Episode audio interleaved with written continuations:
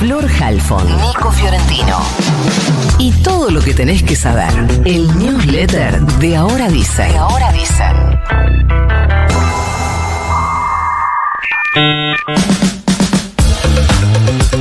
Ayer hubo en Rosario una movilización para reclamar justicia. ¿Sobre qué?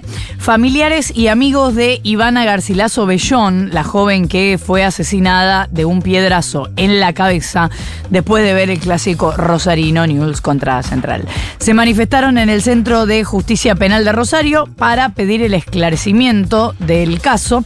Silvina, la hermana de Ivana, pidió testigos y les dijo a los vecinos que tengan cámaras que se presenten ante la justicia, se comuniquen con la familia, por este episodio que ocurrió el sábado a la tarde sobre la calle Ovidio Lagos entre Montevideo y Avenida Pellegrini, cuando Ivana, de 32 años, manejaba una moto de baja cilindrada acompañada de su novio en el asiento trasero.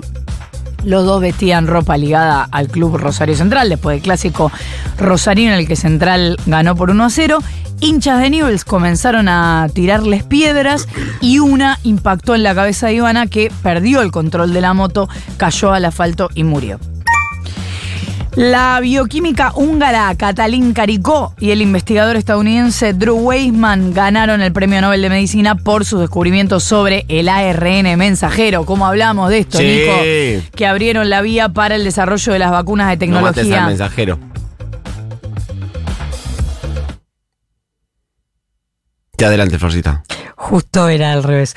Eh, abrieron la vía las vacunas de ARN mensajero para el desarrollo de las vacunas de tecnología más moderna contra el COVID.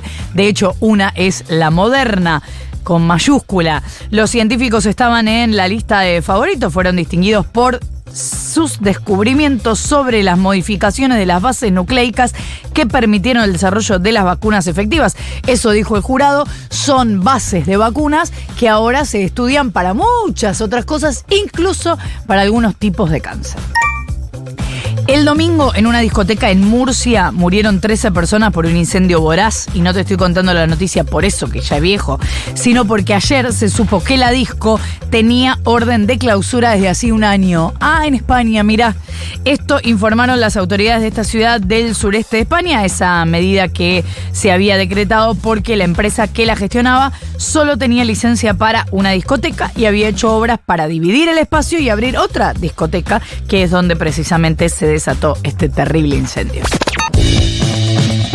Además de su renuncia como jefe de gabinete de Axel Kisilov, Martín Insaurralde confirmó ayer también su renuncia a la candidatura a concejal en Lomas de Zamora que llevaba adelante este año. Ayer se viralizaron imágenes de cómo se descolgaban gigantografías en Lomas de Zamora con su eh, rostro, lógicamente por su eh, promoción como candidato. Pero el daño que le ha hecho la campaña Unión por la Patria todavía asoma difícil de mensurar. Por lo pronto ya se le abrió un amplísimo frente judicial por el viaje que realizó a Marbella junto a la modelo Sofía Clerici o Clerici durante el verano europeo, el cual se conoció por fotos publicadas por la propia mujer en la que se los ve en un yate de lujo con champán, mariscos y eh, regalos eh, carísimos que eh, se sospecha los podría haberle eh, hecho él a ella. Ese nivel de vida es completamente inconsistente tanto con su propia declaración jurada como con la categoría de monotributo de Sofía Clerici, que es, es monotributista. Pero bueno, boludo.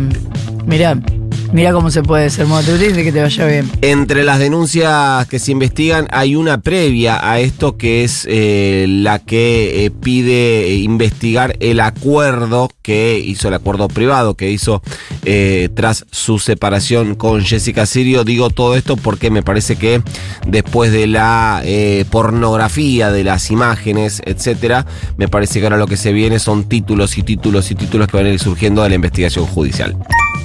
Estaba muy enferma y disminuida, y este no soy yo hablando de mi garganta, sino Patricia Bullrich de su performance durante el debate presidencial del domingo. Ah. Eh, sí. ¿Qué? Estaba. Sí.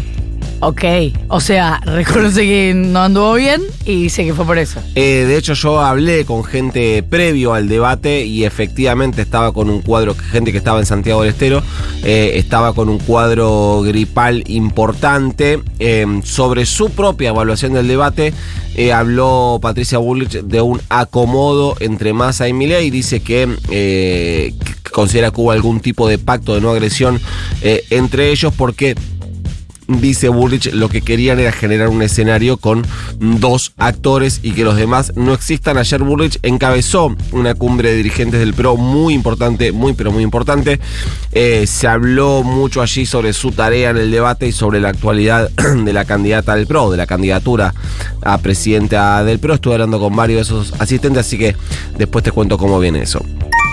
Hablando de candidatos, ayer Massa le dio una extensísima entrevista a Jorge Rial en la que, eh, eso fue C5N, en la que entre otras cosas le adelantó que va a enviar ahora un proyecto de ley para la creación de la moneda digital argentina, la cual al menos yo sigo sin saber qué Ah. carajo es, eh, por lo que eh, explicó sería algo así como una moneda de curso legal, pero digital, respaldada por el Banco Central, de aceptación obligatoria por eh, cualquier persona o comercio, tienen como modelo algunas que ya se utilizan en Suecia y Noruega, también hay una en Brasil que si no recuerdo mal se llama Brex, creo que se llama Brex.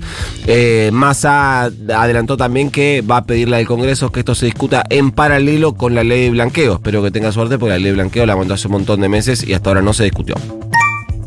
Por último, atención con la última internita entre Alberto y Cristina, cuando parecía que ya no había tiempo para más, hasta el 10 de diciembre no te den por vencido, A ver. porque después de la guerra que dio el kirchnerismo en el Senado para conseguir la aprobación del pliego de la jueza eh, Ana María Figueroa, camarista de casación, se demora el decreto presidencial que tiene que formalizar su designación en ese cuerpo judicial, en la Cámara de Casación. Sin ese paso administrativo del Poder Ejecutivo, la jueza no puede presentarse ante la, ante la Cámara para que le tomen juramento. Algo que igualmente no sabemos si le van a tomar o no juramento, ya que su sucesor como presidente de la Cámara de Casación era, era Figueroa, la presidenta, hasta hace algún, algunas semanas, algunos meses. Eh, su sucesor es Mariano Borinsky, uno de los jueces que jugaba el pádel con Macri en la Quinta de Olivos. De hecho, fue la propia Cámara de Casación la que le pidió a la Corte Suprema que intervengan. Recuerden que eh, fue la Corte quien decretó la jubilación de Figueroa, quien había cumplido los 75 años que marca la Constitución, sin conseguir el acuerdo del Senado. Así que hasta tanto Alberto no firme ese DNU, eh, no puede continuar el proceso de designación. Mandamos el news. Mándenos. Se va. You've got mail.